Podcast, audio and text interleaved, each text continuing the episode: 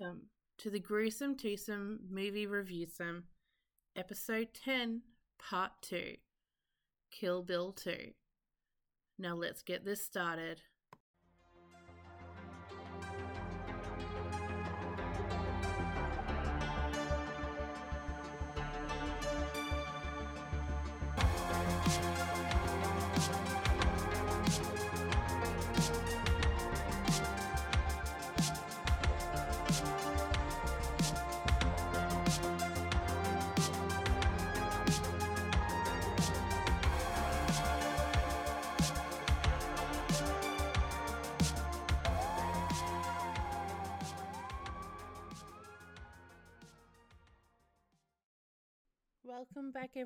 To another episode.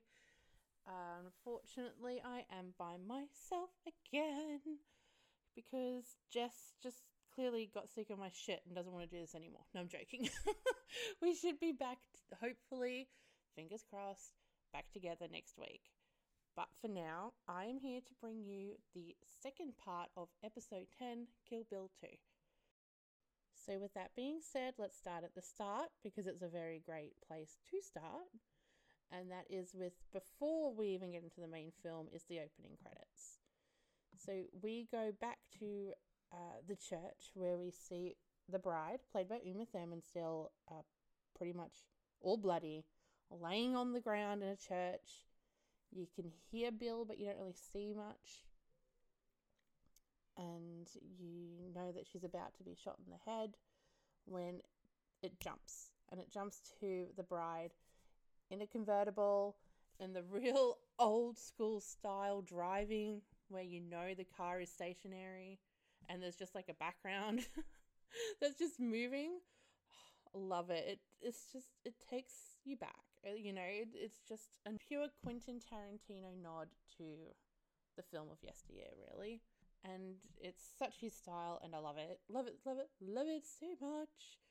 But anyway, we go back to the bride talking in the car and she's like, Well, I bet you thought I was dead. Which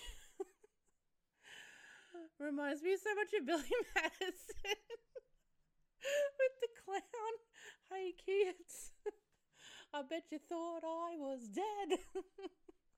it turns out I just had a hemorrhage in my head. Oh god, who are we? Just does fucking Kung Pow and Kill Bill 1, and here I am doing Billy Madison and Kill Bill 2. Oh, God help us. anyway, she's talking to the audience and, you know, she's explaining, you know, you think she's dead, but really she survived. She roared and rampaged to kill the deadly vipers who killed her and, or tried to kill her and destroyed her wedding or wedding rehearsal. And she looks at the camera and she goes, I've killed a hell of a lot of people to get to this point, but I only have one more. And when I arrive to my destination, I'm going to kill Bill. Credits. opening credits. You get the opening theme song that screams Quentin Tarantino, and Kill Bill comes on the screen. And it's just, it just warms my heart. it's everything you want in a Tarantino film and more. And this is exactly why, and I think Jess will agree with me, this is what we love about these films. You cannot mistake a Tarantino film for another film. You just can't. He has his I was going to say thumbprint, but with him it's he's got his footprint all over everything. You know, from the cinematography to the sound to the actors he chooses. It's very him he has his own style and flair and that's exactly why we're doing this Tarantino month is to pay homage to that because we absolutely adore it. So with that being said, that's the opening credits and then we go into chapter 6 because it's following on from the previous film that ended with chapter 5. So, chapter 6 Massacre at Two Pines which is a flashback. So we go back again to the start before the wedding, like before, you know, the shooting, we get the whole lot. So, still in black and white, very classy. You get the bride discussing what were the headlines in the papers after it and how was massacre at Two Pines, and it, all, like all the articles always said that it happened at the wedding, and she goes, "Well, the ha- it actually happened at the wedding rehearsal. It didn't happen at a wedding." And so we go inside the church and we see the bride, her soon-to-be husband Tommy, uh, and her friends, and they're discussing with the wedding planners, or I think they own the church, the church owners, um, mother and father. weird. Uh, they're discussing with them what's going to happen on the day, with who sits where and what's going on, and they're having this weird back and forth. And then out of nowhere, you just hear this what music or what song do you want at your wedding? and you turn around, and there's this real suave, cool looking jazz type guy sitting at a piano. And Tommy looks to the bride, and they're like, I don't know. We don't know what song we want. What song do you want to play? And he's just like, Love Me Tender. I'm just like, Okay. like, sure, go for it. And then the father turns around and he's just like, That's Rufus. He's the man. so Rufus, the man, is going to play Love Me Tender at their wedding. it's just bonkers. Like the way they talk is just bonkers and I love it.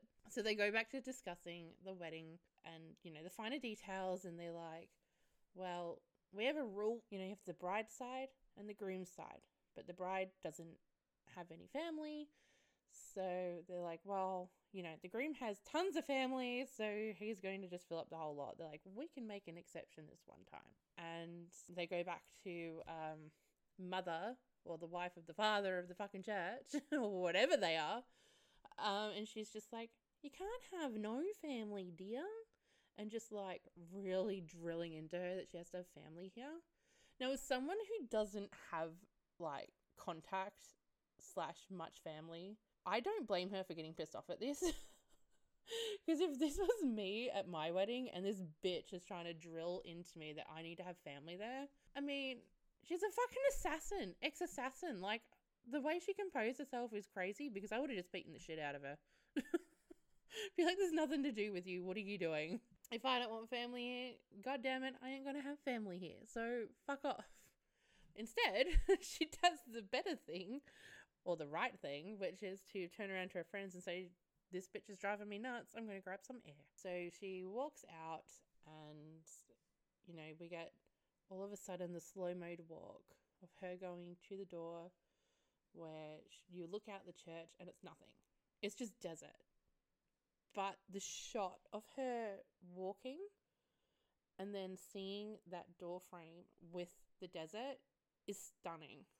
In black and white as well it's just it's so classy it's so beautiful and it's so tarantino. I'll probably say that a million times. So if you guys want to make like a drinking challenge and take a shot every time i say tarantino now's your chance. Go grab your booze because you need it. So she walks out the door and you can hear this beautiful flute, like pan flute. I think it's a pan flute, just a bamboo bamboo flute. We'll go, I'll call it a bamboo flute. It's probably wrong. Correct me, but I'm going to call it a bamboo flute. Don't know if that's an actual term, but it is now. You hear this flute playing, and she walks out the door. She turns around, and there he is, the one, the only Bill himself, sitting there on a little bench just outside you know, against the wall of this church with a flute. She turns around and she's shocked and he stands up and they have a little bit of back and forth. But as they're having a bit of back and forth, we get a Tarantino fucking classic and get some really good foot shots. we see Bride takes a step, but we don't just see her take a step, we zoom in on her feet as she takes a step. Then we go back to Bill and he takes a step and we zoom in on his shoes. And then we go back to the bride and we zoom in on the feet again. And it's just back and forth while they're talking to each other as they slowly get towards each other. And, you know, it's not a Tarantino film unless you've got feet in it. And there's your first feet shot in the first fucking chapter one. Well, six in this case. Typical. Very typical. So they have this really awkward tension between them. They're like, what are you doing here? And you know, she's talking about her life and what she's doing now and how she doesn't want to be an assassin and she's pregnant with a daughter and all this sort of stuff. And then she's like, Well, are you going to come into the wedding? And she's like, he, Sorry. She's like, Are you coming to the wedding or are we going to stay for the wedding? And he's like, Only if I can be on the bride's side. And she's like, The bride's side's very lonely. And he's like, The bride's side was always lonely. it's so over dramatic, but it's so good. And so they walk in and she introduces him as father. So obviously, husband to be is just like over the moon that she's actually got family. And she's like, well, he was in Australia, but turns out he's here now. And all this random bullshit to make up a story of who he is. And then we see her go to stand at the front. And that's when the camera slowly pans out of the church. And I mean really slow. It is just backing up out of the church. It comes up, out, and then as it comes out of the church, the shot gets wider. And as the shot's getting wider, you realize that that's where the deadly vipers are. That's where these assassins are to come kill them all. And they, you know, they're standing there in all black. They got their guns and whatnot. And they just storm in. And all of a sudden, all you hear is! And shots everywhere. And it's just this massive fucking shooting. Um, and then it just stops. And then we get this really small scene where it comes back to present day and we see Bill talking with his brother Bud. And they're talking about how the bride somehow survived. She's killed the crazy 88. And Bud's like, "You're telling me that she got through 88 assassins? And he's like, Well, no, they just call themselves the crazy 88 because it sounds cool. you know, that's it. And, you know, they start talking about the beautiful, absolutely stunning fucking sword that the bride has. You know, this Hattori, Hatari Hattori Hanzo sword. That's just, oh, this sword. I have such an appreciation for anything Japanese, including anything that's crafted well or just comes, you know, from some sort of heritage. And I know this is a movie, but the sword just looks beautiful. it's so nice. And, you know, they're discussing Hanzo swords and how she's used this one to kill everyone. And then Bill turns around and is like, Well, Bud, do you have yours? Because I kind of need it. And Bud turns around and he's like, No, I pawned it. I got rid of that bitch. I got rid of her fast. And Bill's just like, The sword is priceless. And Bud's like, Well, no, it's 250 bucks worth. this beautiful sword, and he got 250 for it. Like, fuck off. And then Bill's talking to Bud about how, you know, he should prepare himself and she's probably going to come, you know, to kill him. And Bud's like, well, we deserve to die. But then again, so does she. And then cut. We get the black screen and we move on to chapter 7 the Lonely Grave of Paula Schultz. We interrupt this podcast for a quick promo break, but don't stress, we'll be back soon. When we come home from a long day of teaching kids or laying pipe, we find a long list of responsibilities just waiting for us at home, like wrangling our kids or taking them to their activities, cooking a meal, doing the laundry, or just picking up everyone else's shit. And how did we decide to use the minute amount of free time that we actually do have? We gave ourselves yet another job and we started a podcast. We wanted a space where we could talk about the things we love, such as sports, movies, music, and our families. And we also wanted a place to vent about the things that bother us, like our coworkers, or if our favorite team missed the playoffs in the last game of the season, or if McDonald's decides that they don't have any large lids, even though they're a huge company that should never have that problem. You know, when I think of the dynamic of our podcast, I think of myself as like the tough power forward like Owen Nolan, where you kind of remind me of a speed finesse type player like Patrick Marleau. I see what you're saying. When I look at our dynamic on the podcast, I see myself like Thierry Henry, smooth like butter on the pitch, ready to score that goal. And I see you like Zinedine Zidane, ready to headbutt any asshole that gets in your way. We talk about these topics and so much more on Level the Playing Field, Check us out wherever you listen to podcasts. Hi there. My name is Chris. I'm the host of the Cult Film Companion Podcast. We are the home of movies that are off, under, and ahead of the cinematic radar. I'm a firm believer that a cult movie can come from any time period, any director, any movie studio, and covers a wide variety of genres, often within one single movie. It's all about the legacy that these movies have built up over time. So please tune into the Cult Film Companion podcast. We are available now on every major podcast platform. Join our Facebook page. Follow us on Instagram, Cult Film Companion Podcast, all underscores in between those words. Follow us on Twitter at Cult Film Comp. Send us messages for movie recommendations. To, and remember to keep it cold, but don't drink the Kool Aid because it'll make you sick or kill you. Take care. See, that wasn't too long. Now back to the episode.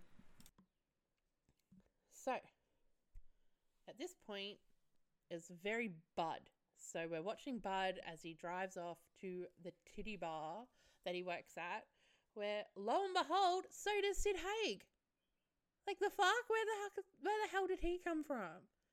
This bitch is the bartender. And for some reason, I completely blanked that that was the case. Because rewatching this, I was just like, okay, I probably, you know, could skim through a lot of this because I know most of it because I've watched it so many times. And then he came on screen and I was like, holy shit. He is in this film. So rest in peace to the fabulous Sid Haig. But anyway, Bud walks in and Sid goes, well, the manager wants you. So Bud gets called into the manager's office where we see the manager and a good old stripper doing some coke. Because what else would you do in the middle of nowhere in a stripper bar? Like, why not? so Bud is the bouncer at this stripper bar, and you know, eh, there's no one there, so there's no one to really, you know, bounce as such. Very clear to the manager. So the manager's just like, well, you telling me I'm paying you for a job that doesn't exist.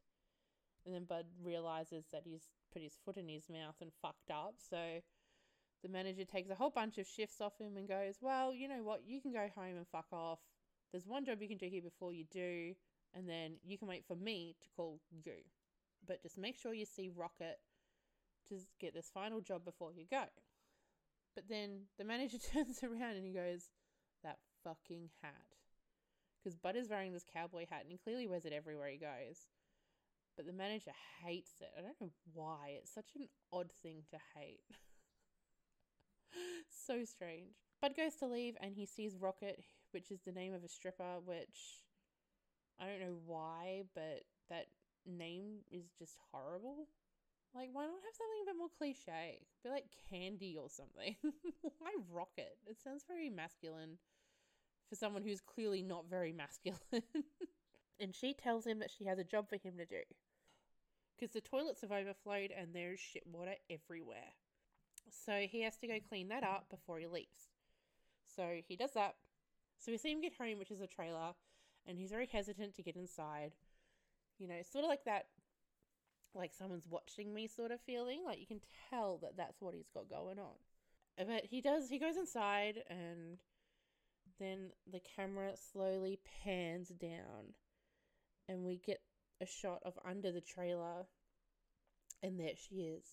There's our main bitch. The bride is sitting there under or laying there under the trailer, and she rolls out and she's doing the full like Mission Impossible style thing. Like she's got the ski mask on, and it's very dun dun dun dun dun dun dun. dun as she's like waiting there, just standing there. But you know, she takes a shot and she opens the door, and within two fucking seconds, you get bang! Bud sitting at the door with the fucking shotgun, and he just blows her ass out the door. She flies. This bitch fucking flies out the door, landing on her back on the dirt, and he's just like, I bet you weren't expecting that now, were ya? So he walks up to her and he explains that he shot her with rock salts and he's always wanted to kill her and she broke his brother's heart and the woe was me story. As she's laying there, essentially what looks like dying, she's not, but she looks like it. he goes and calls Elle. Um, Elle, played by Daryl Hannah. First of all, stunning. Absolutely stunning. and second of all, she's obviously another assassin. So, or part of the Deadly Vipers. Explains to her that he shot the bride, but was only with rock salts, but she's going to die a slow death. but he's managed to get his hands on her Hanzo sword and then offers it to Elle for a million dollars, which Elle accepts. So she's like, I'm going to come by in the morning, you know, we'll drop off the money. Sort of cuts to like later in the night where the bride is waking up and she's tied and she's bound. You know, we see her in the back of his ute, not truck. You Americans. anyway, and um, you see Bud comes to see her and is like, "Wakey, wakey, eggs and bakey," and all I thought was, "Wakey, wakey, hands off, Snakey." and he goes, you know, he he moves her out of the truck, car, ute, whatever we want to call it. He takes it out of the ute and puts it in a wooden coffin, like a really basic bitch wooden coffin. Puts her in and um, nails it down, plops her in the ground, and then we go to her in the coffin with a flashlight. Now, I always thought this was strange. Like, why give her the flashlight? Like, why? Is it to taunt her? And if it is to taunt her, how is it taunting her? I Like, it's just a bit odd. But anyway, you see her struggle and she screams and she's trying to get out using the flashlight. And then eventually the flashlight turns off and we get to the end of the chapter.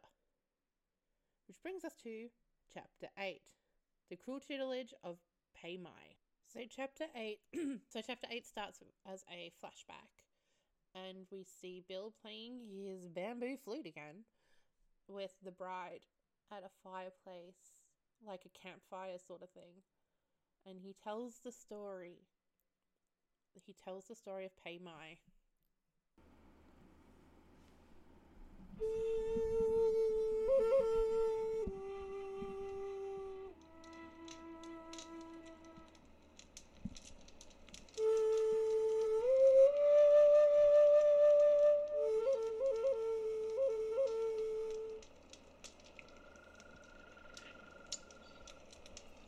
Once upon a time, in China, some believe around the year 1003, head priest of the White Lotus clan, Pai Mei, was walking down a road, contemplating whatever it is that a man of Pai Mei's infinite powers would contemplate. Which is another way of saying who knows. When a Shaolin monk appeared on the road, traveling in the opposite direction. As the monk and the priest crossed paths, Pai Mei, in a practically unfathomable display of generosity, gave the monk the slightest of nods. The nod was not returned. Now, was it the intention of the Shaolin monk to insult Pai Mei? Or did he just fail to see the generous social gesture? The motives of the monk remain unknown. What is known were the consequences.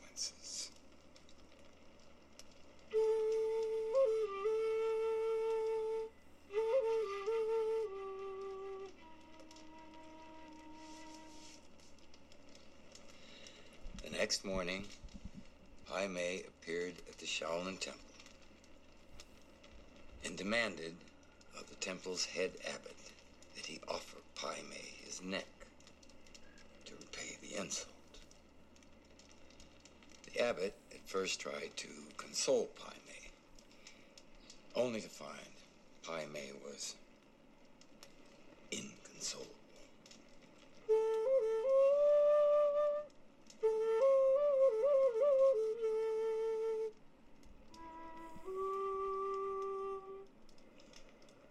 So began the massacre of the Shaolin Temple and all 60 of the monks inside at the fists of the White Lotus.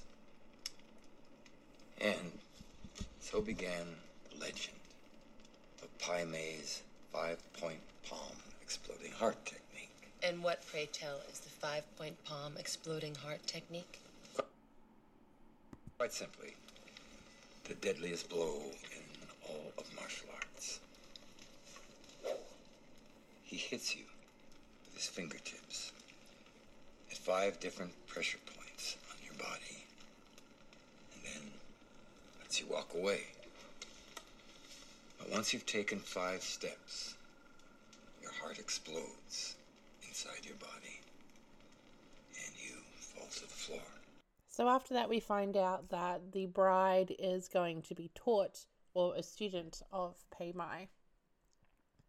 But she has to be really, really, really, really polite. Can't look at him a certain way. No American sass, as he says. And yeah, we go from there. And then we get a whole little training sequence. And her training sequence is phenomenal. It's, you know, her and Pai Mei, who is this old Chinese guy, white bun on top, long, luxurious, you know, mustache and beard type thing. And he's just very. He has a very regal sense about him. And they show her training and, you know, them blocking each other and trying to get each other. And it is the best montage, oh, not really montage, but it's the best scene that pays homage to those old school fighting Chinese fighting movies, the martial arts movies. It is, oh, it's just so fun to watch. It's just so entertaining. And right near the end, the bride, the bride goes to kick him, and his her foot gets stuck between his legs. He just looks at her, spins and flips the bitch, and then just stands there with the most ridiculous maniacal laugh.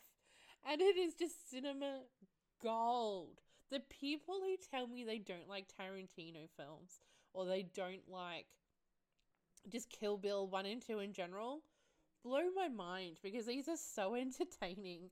Like they've got a bit of everything. They've got the blood, they've got gore, they've got fantastic score, they've you know got martial arts, they've got comedy, they've got everything. They have everything. They are just oh, chef's kiss of the film. Just chef kiss to the film. Chef kisses Tarantino. Chef kisses all round. so we end that little scene and then we go to further training and she's I'm sorry, but Pai Mei is like the best character across both films. Him and Charlie Brown from part one. Every time he goes to leave a scene, he like flips the beard over his shoulder and has this most ridiculous look in his eyes. And it is just, oh, it's too much. It's way too much. Tarantino, you're killing me, not Bill, because this is too much. But he teaches her that, you know, she needs to be able to um, attack and defend herself regardless of how close or far away the enemy is. So he punches a hole through wood that is literally like three, four inches away from them. And so she tries to do the same thing, and you know, you're watching her focus and, and try to punch through the wood, but her hand's just getting grazed and bloody, and it's kind of gross. And then he turns around and goes, It is the wood that should feel your hand and not the other way around. And you know, it, it he's right. so then we witness the rest of the little, you know, training montage, and she's walking up the steps with the pails of water on her shoulders, and you know, doing the moves, and still trying to get her hand through this damn wood. and you know, we get, you know, throughout this montage, you see snippets of her training, but it's just like her silhouette against like a red background. And it's very very martial arts like early martial art films. And it is it's just so cool to watch. It's just so entertaining. I just i love it. Love it love it love it. A second drinking game. Every time i say love it taking shots. So love it and tarantino. Take a shot. And we get to uh, pretty much the end of the little montage, and they're sitting together at a table, Pai Mei and uh, the bride, and they're sitting together and they're eating rice. And obviously, her hand is fucked. Like, her hand is so screwed from trying to beat this shit or try to get through this wood. and it's so painful that, you know, she goes to pick up the chopsticks and it's too much for her. She can't use them. So she throws them aside and she goes to eat using her hands. And Pai Mei is like, fuck this. No. so if you want to be treated like a dog, then eat like a dog and you can eat out of the bowl with your mouth. Otherwise, pick up those fucking sticks because you're a human and you will be treated as such. So we get that, and she attempts to use the chopsticks and she keeps using them for a little bit, and then the scene cuts, and we get back to present day where she is in the coffin. So you see her in the coffin, and she's got the flashlight. She's looking around to see what she can do, and she realizes that the belt that is holding her feet together or tied together is actually really only around the boots and it's not very tight. So she manages to wriggle her feet out of the boots, which obviously means she's got her legs free now. And she manages to sort of uh, maneuver one of the boots up to her, which has a switchblade in it. Because why wouldn't it? How convenient.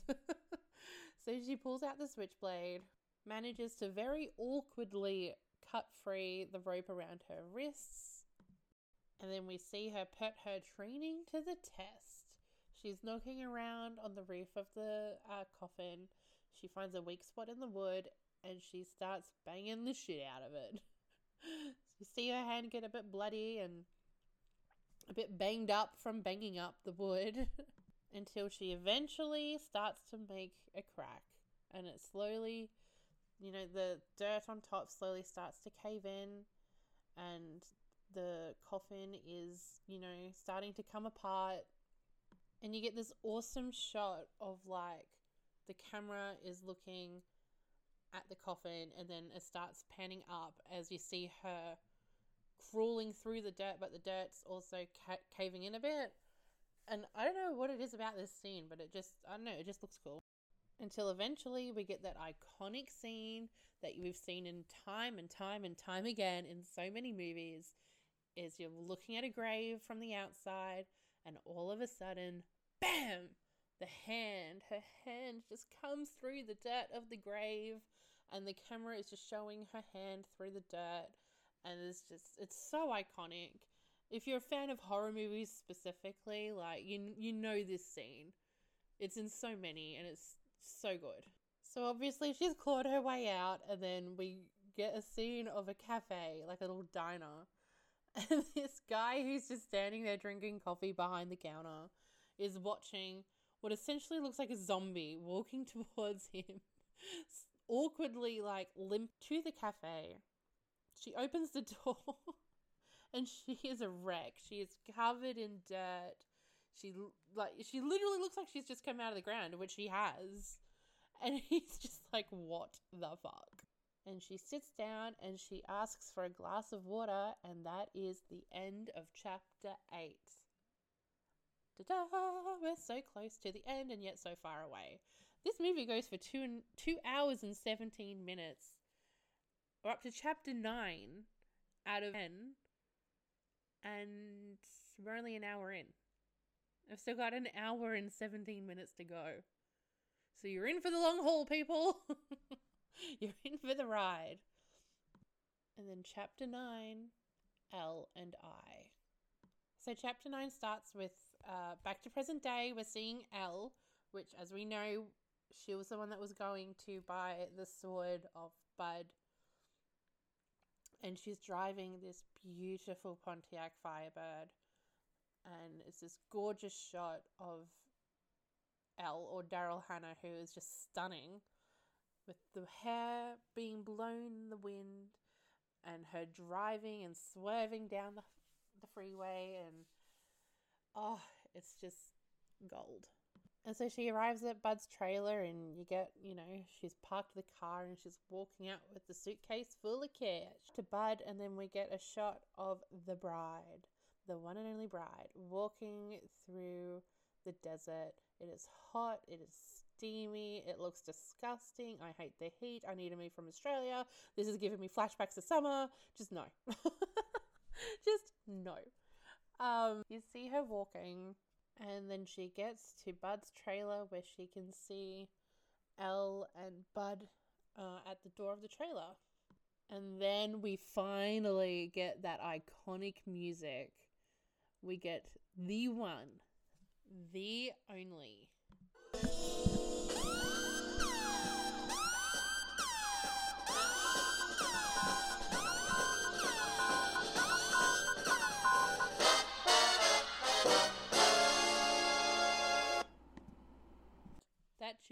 That that little little ditty.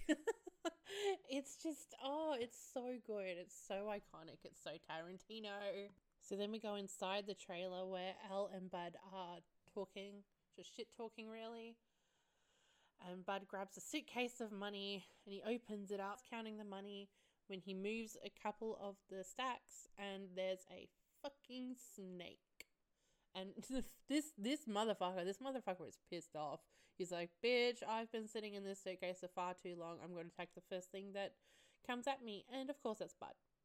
So the snake just like attacks his face, and then he starts to weaken, and the venom's going through him. His face is starting to swell up, and he he passes out or collapses. And then Elle looks over him and goes, Bud, let me introduce you to my friend, the Black Mamba. Black Mamba, this is Bud. And then she goes on to explain why she really likes the Black Mamba and how it's deadly and how its neurotoxin is one of the deadliest um, natural toxins. And then she tells him that first is paralysis and that if bitten in a place like the thumb, it can take up to four hours for a human to die. But, and of course there's a but, if bitten on the face, much like our friend Bud here, who's now in paralysis on the ground, it can take just a mere 20 minutes for a human to die from paralysis. And so Bud finally dies or dies from the venom.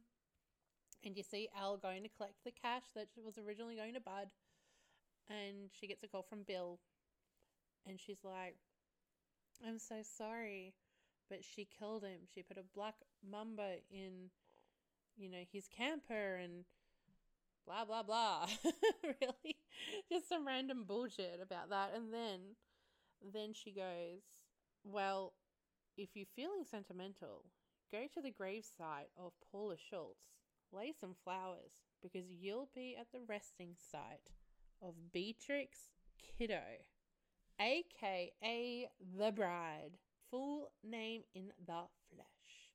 So then Elle goes to leave the camper, and you, in true Tarantino fashion, see these two feet that clearly belong to Beatrix, aka the bride, just coming at her. and so she kicks her into the camper and or trailer and then we get this fantastic, ridiculous fight scene between Elle and the bride, or Beatrix. And then during the fight, we see that Bill never got rid of the sword, and it was actually in his golf clubs. And Beatrix pulls it out, and in- to my brother Bud, the only man I ever loved. Oh, how poetic. And Elle proceeds to tell Beatrix, the bride, that she poisoned the fish heads of Pai Mei and he's now dead. So, this wonderful master has just died from poisoned fish heads. I always found that funny. It's just like so not what you would expect. You'd think he'd die in some ridiculous over the top fight. No, poisoned fish heads. And then we get this wonderful shot of a zoom in on Elle's face and she's just like, That's right, I killed your master. And now I'm going to kill you too. with your own sword, no less. It's just, it's so over dramatic. I love it. it's so good. And then we get this wonderful, drawn out start, uh, staring scene where they're just staring at each other, and you get the zoom in on their eyes, and you get Uma Thurman's eyes, which are just stunning. And then you get this really quick shot of uh, Daryl Hannah or Elle's eyes, and all of a sudden, pow! she, she's fucking got her eye. Like Uma Thurman has just like grabbed so fucking fast the other eyeball out of the socket from Elle, and it's just like what the fuck? And then Elle's just like screaming around while you've got Uma Thurman just standing there with her arm up with a little eyeball sticking out of it. Like what the fuck? and you just see um Elle just flailing around in the background like you fucking bitch! Where are you? I can't see you now. Where'd you go? I'm gonna fucking kill you.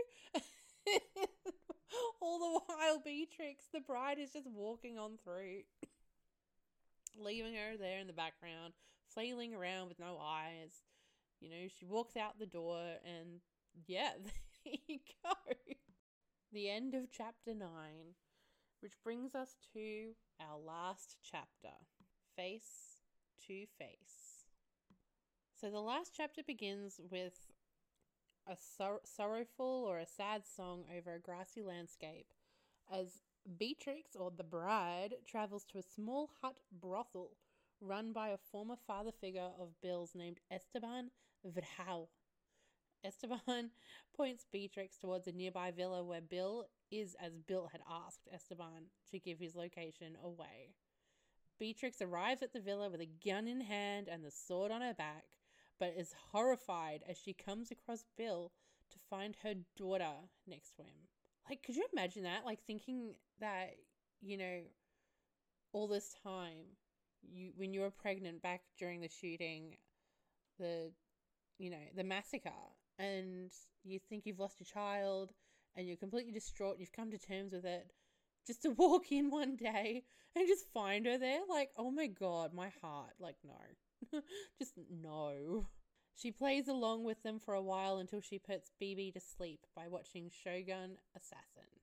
Bill tells of his favorite superhero and compares the hidden identity crisis and power problems with Beatrix. This scene where they're discussing the super uh, superhero, you know, capabilities and such is one of my favorite scenes across both films.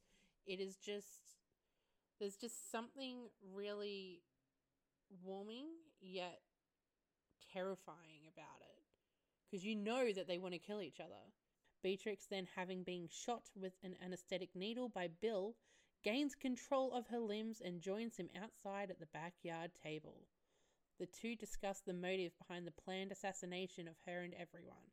She then utters her battle beginning line You and I have unfinished business. And Bill swipes at Beatrix, beginning a chair domed battle. This final fight scene between Beatrix and Bill is so good. It is so fast, but it is so good. And the music and the sound effects and everything about it, it's it's just, you know, perfect. it's just oh, it's just perfect. It's so old school. I love it. It's oh, look if you haven't seen these movies, go watch them now because both of them are just fantastic. Beatrix, within seven seconds, overcomes Bill and uses the five point palm exploding heart technique taught by Pei Mao to, or Pei, Pai Mei to kill Bill. She gives a sorrowful goodbye as he takes five steps into the backyard to his death and then goes to collect BB, her daughter. The chapter ends with Beatrix getting in her blue car with BB and starting the engine before the scene is taken to the next morning sequence. And with that being said, we have come to the end, the very end of our two part special Kill Bill 1 and Kill Bill 2.